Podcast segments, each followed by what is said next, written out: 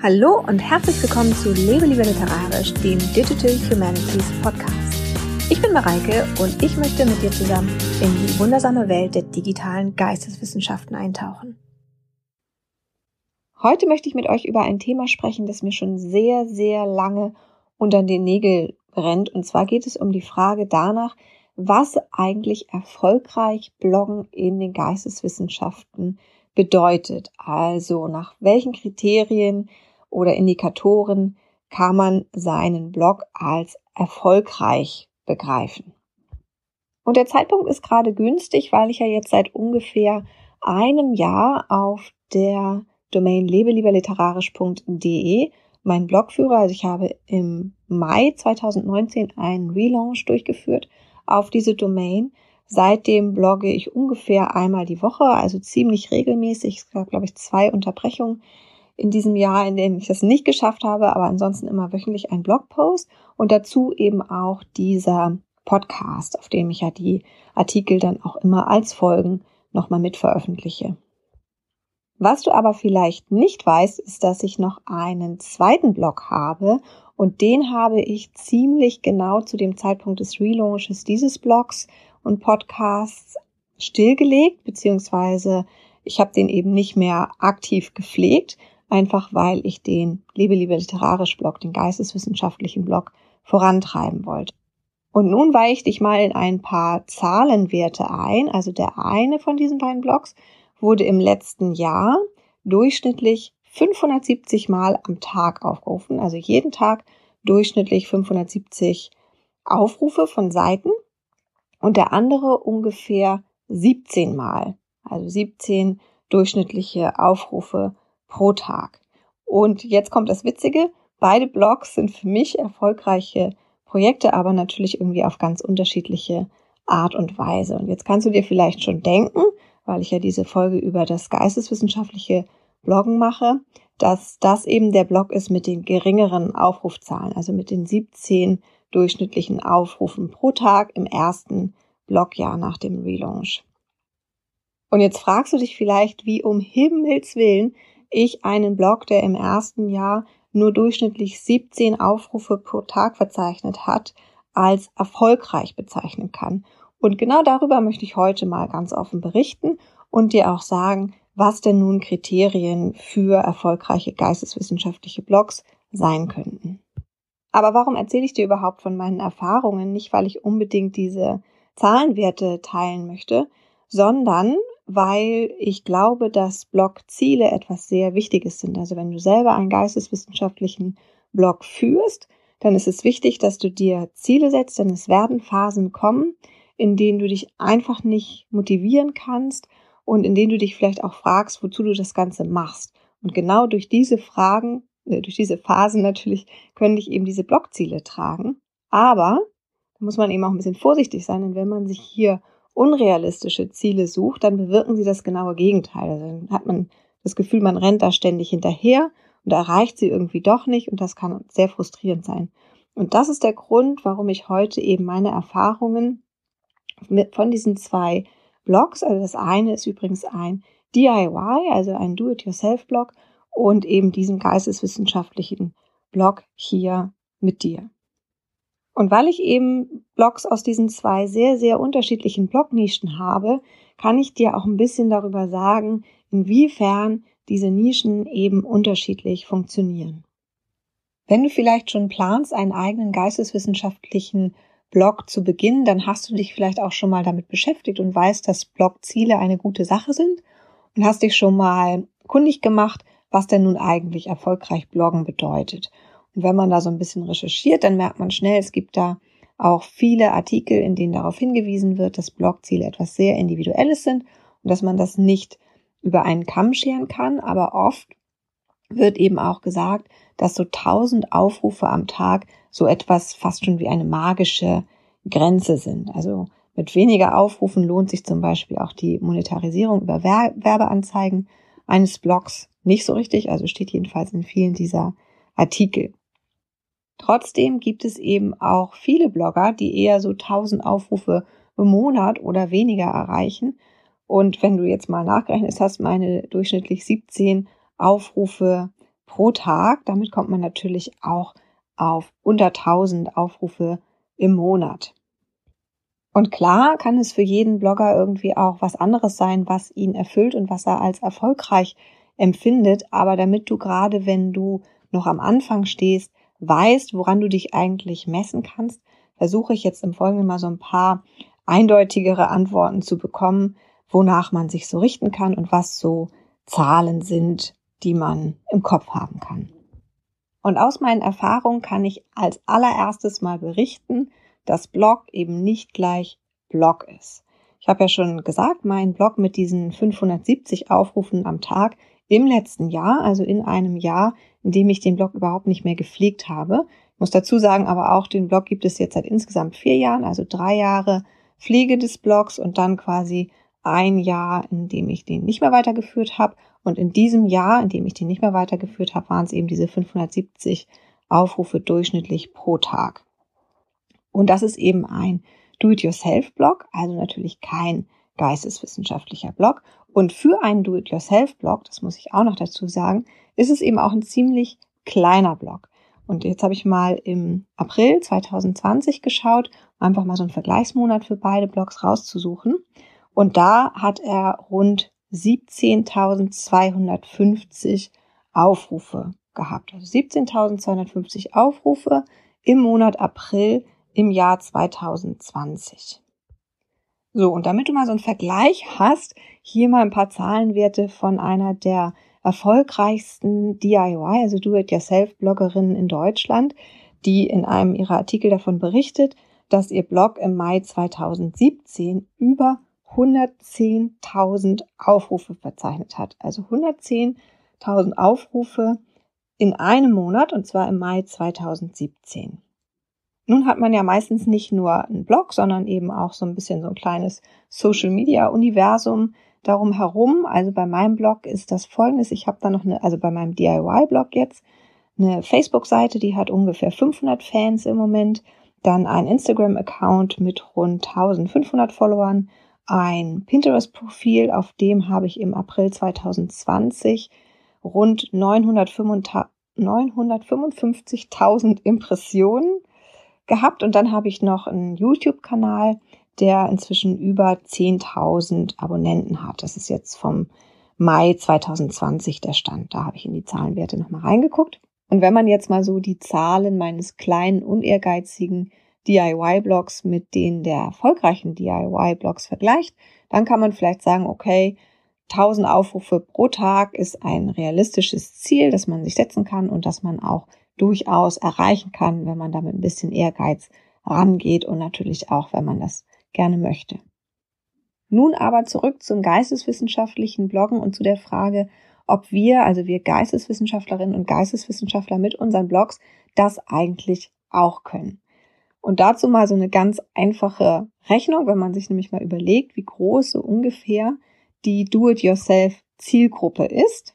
Also selbst wenn man sich jetzt mal so eine ganz spezifische rauspickt, also mein eigener Blog zum Beispiel ist ein kleiner Häkelblog und ähm, wenn man sich trotzdem mal vergegenwärtigt, wie viele Menschen sich dafür interessieren und wenn man das mal vergleicht mit den Überlegungen, wie viele Menschen sich wohl so für eine ganz spezielle Geisteswissenschaft, wie jetzt zum Beispiel die Literaturwissenschaft, interessiert. Und dann kommt man eigentlich schon fast automatisch zu dem Schluss, dass unsere Nische, also die für geisteswissenschaftliche Blogs einfach eine kleine Nische ist. Aber das ist noch nicht alles, denn unsere Nische funktioniert auch anders. Und das hat mir nun wieder der rege Austausch mit meinen Kolleginnen und Kollegen gezeigt, aber auch die Öffentlichkeitsarbeit, die ich jetzt in unterschiedlichen Projekten so mitbetreuen durfte und eben auch meine mittlerweile siebenjährige Tätigkeit als Bloggerin, als Literatur- und Literaturwissenschaftsbloggerin gezeigt. Und um diese ganzen Überlegungen mal auf eine Zahl zu bringen, damit du mal so einen Richtwert hast, ich glaube inzwischen, dass so 100 Aufrufe pro Tag eigentlich ein gutes und auch erreichbares Ziel sind für einen selbst gehosteten geisteswissenschaftlichen Blog. Also wenn du jetzt eine Blogplattform nimmst, so wie WordPress.com oder auch Hypothesis, dann kann es schon mal sein, dass du es da leichter hast und dass du auch schnell mehr Aufrufe generierst, aber für einen selbst gehosteten Blog, da ist es eben nochmal ein bisschen schwieriger, schwieriger, weil der eben so für sich steht. Da denke ich, sind 100 Aufrufe pro Tag ein gutes Ziel. Und damit du nochmal so ein bisschen vergleichen kannst, kommen hier nochmal so ein paar Zahlen aus meinen Blog-Statistiken. Ich greife jetzt wieder auf den April 2020 zurück, weil das eben so der letzte Monat des ersten Jahres des Relaunches war. Also ich habe ja im Mai 2019, wie gesagt, den Relaunch auf der Domain Lebe lieber literarisch durchgeführt und April ist damit natürlich, steht am Ende des ersten Jahres damit. Und da hatte ich eben 830 Aufrufe im April insgesamt, also im Monat. Dann hatte ich eine Facebook-Seite, die 44 Fans hat, ein Instagram-Profil mit rund 140 Followern und eine Pinterest-Präsenz, die im April 105.357 Impressionen generiert hat. Und dann habe ich noch mein Twitter-Profil, auf dem ich so ungefähr 1200 Follower hatte. Also alles stand April 2020. Und nun ist es so, ich habe das ja auch schon erwähnt, dass ich den DIY-Blog jetzt schon vier Jahre habe und damit sind natürlich auch die Social-Media-Präsenzen, die mit dem Blog verbunden sind, schon älter oder zumindest zum Teil schon älter als die, die ich eben mit lebelieberliterarisch.de verbinde. Denn einige von diesen ähm, gerade erwähnten Social-Media-Kanälen sind eben auch erst ein Jahr alt, also jetzt mal abgesehen von dem äh, Twitter-Kanal. Und dann ist es auch einfach klar, dass die Zahlen hier noch ein bisschen kleiner sind. Aber trotzdem ist es so, dass man am Ende, wenn man das mal durchrechnet, ganz ohne alle Kontextinformationen, dann machen die eben nur zehn Prozent von dem aus, was ich im gleichen Zeitraum auf dem DIY-Blog verzeichnet gefunden habe. Und das eben vor allem auch, obwohl ich dort schon seit einem Jahr eben nicht mehr aktiv bin. So, nun zurück zu der Frage, wie um Himmels willen ich diesen Blog überhaupt als erfolgreich bezeichnen kann. Und das ist eigentlich relativ einfach. Für mich stehen beim geisteswissenschaftlichen Bloggen eben nicht so sehr die Zahlenwerte im Vordergrund. Also klar, die bieten einem immer eine ganz gute Richtgröße und das ist auch schön zu beobachten, wenn das alles steigt. Aber was am Ende zählt, ist nicht so sehr die Zahl der Leser, sondern die Qualität der Leser. Ganz einfach. Und natürlich auch der Hörer, also von euch. Und da muss ich einfach mal sagen, dass ich mit meinem geisteswissenschaftlichen Blog eigentlich genau da bin, wo ich sein möchte. Also ich habe genau die Leserinnen und Leser, die ich mir auch wünsche. Und das merke ich natürlich vor allem dann, wenn diese Leserinnen und Leser irgendwie mit mir in Kontakt treten. Also wenn jemand auf mein Newsletter antwortet zum Beispiel oder mir auf irgendeinem Social-Media-Kanal eine persönliche Nachricht schickt oder wenn ich jemanden in meinem richtigen Leben, also meistens im beruflichen Leben, zum Beispiel auf einer Konferenz oder so, auf den Blog anspricht. Und auf diese Weise bin ich eben tatsächlich auch schon im ersten Jahr nach dem Relaunch des Blogs auf der neuen Domain und auch, also damit ging auch einher übrigens so eine Neuausrichtung des Blogs, in der ich auch dieses geisteswissenschaftliche Thema wirklich sehr in den Vordergrund gerückt habe. Und schon in diesem ersten Jahr hat das eben auch zu sehr schönen Gesprächen geführt oder hat es einfach auch ja zu einem Austausch unter Kollegen geführt, den ich einfach sehr genieße. Also Blogziel Nummer eins, wenn du einen geisteswissenschaftlichen Blog hast, könnte für dich sein, deine Leserinnen und Leser kennenzulernen und dich mit ihnen auszutauschen. Also letztendlich irgendwie auch Networking zu betreiben. Und wenn du dann diese Aufmerksamkeit deiner Community bekommst, dann ist das natürlich schon mal schön. Aber der nächste Schritt ist dann eben, dass genau diese Community dir auch, dir und deinem Content auch eine Wertschätzung gegenüberbringt. Also dass sie den Content, den du produzierst, auch als wertvoll ansieht. Und das kann man zum Beispiel daran erkennen, dass dein Content von deinen Leserinnen und Lesern geteilt wird. Das wäre also so ein zweiter großer Erfolgsindikator. Und für mich beginnt das schon auf Twitter. Also wenn jetzt zum Beispiel die Stabi Hamburg oder auch äh, Kolleginnen und Kollegen, die ich einfach wertschätze, wenn die einen Tweet von mir mit dem Link zum Blog teilen, dann ist das für mich eine Riesensache. Und das schafft natürlich auch erstmal sehr viel Aufmerksamkeit für den Blog. Aber natürlich ist es so, dass die sozialen Medien auch oft sehr schnelllebig sind und das eingeteilter Tweet, also der bringt zwar Aufmerksamkeit, aber das kann eben dann auch schnell wieder abebben. Und dann ist eben der nächste Schritt wiederum für mich erreicht, wenn jemand meinen Blog eben nicht nur auf Social Media teilt, sondern auch auf der eigenen Webseite verlinkt oder in einem Portal oder auf einer Lernplattform oder auf einem internen Lernsystem des eigenen Instituts oder der eigenen Institution. Und damit du auch hier wieder weißt, was das genau bedeutet oder wie das aussehen kann, hier die Beispiele aus meinem letzten Blogjahr. Da durfte ich mich eben schon über eine Verlinkung auf dem Portal digitalelehregermanistik.de vom Forschungsverbund Marbach-Weimar-Wolfenbüttel freuen und auch über einige Links in so internen Uni-Moodles, also die so als Lernplattform genutzt werden. Und wenn du dich jetzt fragst, wie du solche Links denn nun erkennen kannst, dann kann ich dir sagen, schau einfach in deinen Statistiken nach und zwar unter Verweisen, also unter der Quelle Verweis, da tauchen die dann auf, da kannst du die dann erkennen. Und damit können wir also festhalten, dass ein zweiter, guter und auch realistischer Erfolgsindikator für deinen geisteswissenschaftlichen Blog das Teilen und Verlinken deiner Inhalte durch Kolleginnen und Kollegen oder andere Institutionen sein kann. Und natürlich ist es immer besonders schön, wenn das dann auch Institutionen und Kolleginnen und Kollegen sind, die man besonders schätzt. So, und dann kann auch mal was Unverhofftes passieren und um die Ecke kommen. Also sowas, womit man gar nicht gerechnet hat. Also bei mir war das zum Beispiel so, dass im ersten Jahr nach dem Relaunch des Blogs äh, schon eine Redakteurin vom Deutschlandradio Kultur bei mir angerufen hat und mich gefragt hat, ob ich mal ein Interview geben könnte. Und das haben wir dann auch gemacht. Und das war natürlich auch ein wirklich sehr, sehr schöner Blogger-Moment für mich. Übrigens, das Interview verlinke ich dir natürlich auch nochmal in den Show Notes, falls du das hören möchtest. Da ging es um Musen in der Literatur, vor allen Dingen Lou Andreas Salome und Nietzsche und Rilke. Naja, aber wieder zurück zu den Blogzielen, denn äh, solche Momente sind natürlich auch maßgebend für den Erfolg eines Blogs, beziehungsweise hat man einfach ein gutes Gefühl dabei und auch das Gefühl, dass der Blog eben gut ankommt und erfolgreich ist. Und nebenbei können die natürlich auch noch deinen Blog ein ganzes Stück voranbringen, weil du oft dann eben auch zurückverlinkt wirst und dann kommen eben auch noch mal ganz andere Leser auf deinen Blog, die du bisher vielleicht einfach nicht so richtig im Blick hattest. So, also noch mal ganz kurz und knackig zusammengefasst.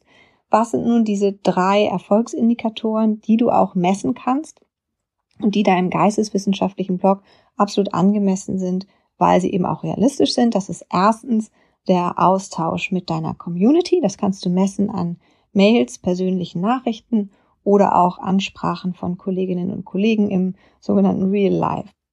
Zweitens Verlinkungen von anderen Bloggerinnen und Bloggern auf Seiten von Projekten oder Institutionen, die du selber auch schätzt. Und die kannst du messen, indem du eben beim Referral Traffic, also bei den Verweisen in deinen Statistiken nachschaust. Drittens, ganz allgemein, Situationen, die dich denken lassen, yeah, das hat sich echt gelohnt oder dafür hat sich das echt gelohnt. Das kann mal überraschend kommen, das kann auch unerwartet um die Ecke kommen oder in ganz anderer Form als du das jemals irgendwie angedacht hast. Aber wenn der Moment da ist, wirst du ihn erkennen. So, und jetzt nochmal abschließend mein Tipp an dich. Also statt dich frustrieren zu lassen, dass du es einfach nicht schaffst, 1000 oder 500 oder auch meinetwegen auch nur diese 100 Aufrufe am Tag zu erreichen, die ich ja so als realistisches Blogziel für geisteswissenschaftliche Blogs angegeben hatte. Also wenn du das nicht erreichst, sei nicht frustriert, sondern überlege genau, was du denn eigentlich persönlich mit deinem Blog erreichen möchtest und wie du das messen kannst. Also was dir wirklich das Gefühl gibt, mit deinem Blog genau das erreicht zu haben, was du damit bezweckt hast. Und damit will ich nicht sagen, dass deine Ziele nicht ruhig auch ein bisschen ehrgeizig sein können. Überhaupt nicht. Du kannst ja ruhig ehrgeizige Ziele setzen, aber du solltest sie eben so wählen, dass du sie als geisteswissenschaftliche Bloggerin oder geisteswissenschaftlicher Blogger eben auch erreichen kannst. Denn diese Ziele sind es am Ende, die dich ebenso durch deinen Bloggeralltag tragen. Und wenn du sie erreichst, dann wird dich das natürlich auch nochmal auf neue Weise beflügeln. Apropos Ziele für Blogs und Podcasts.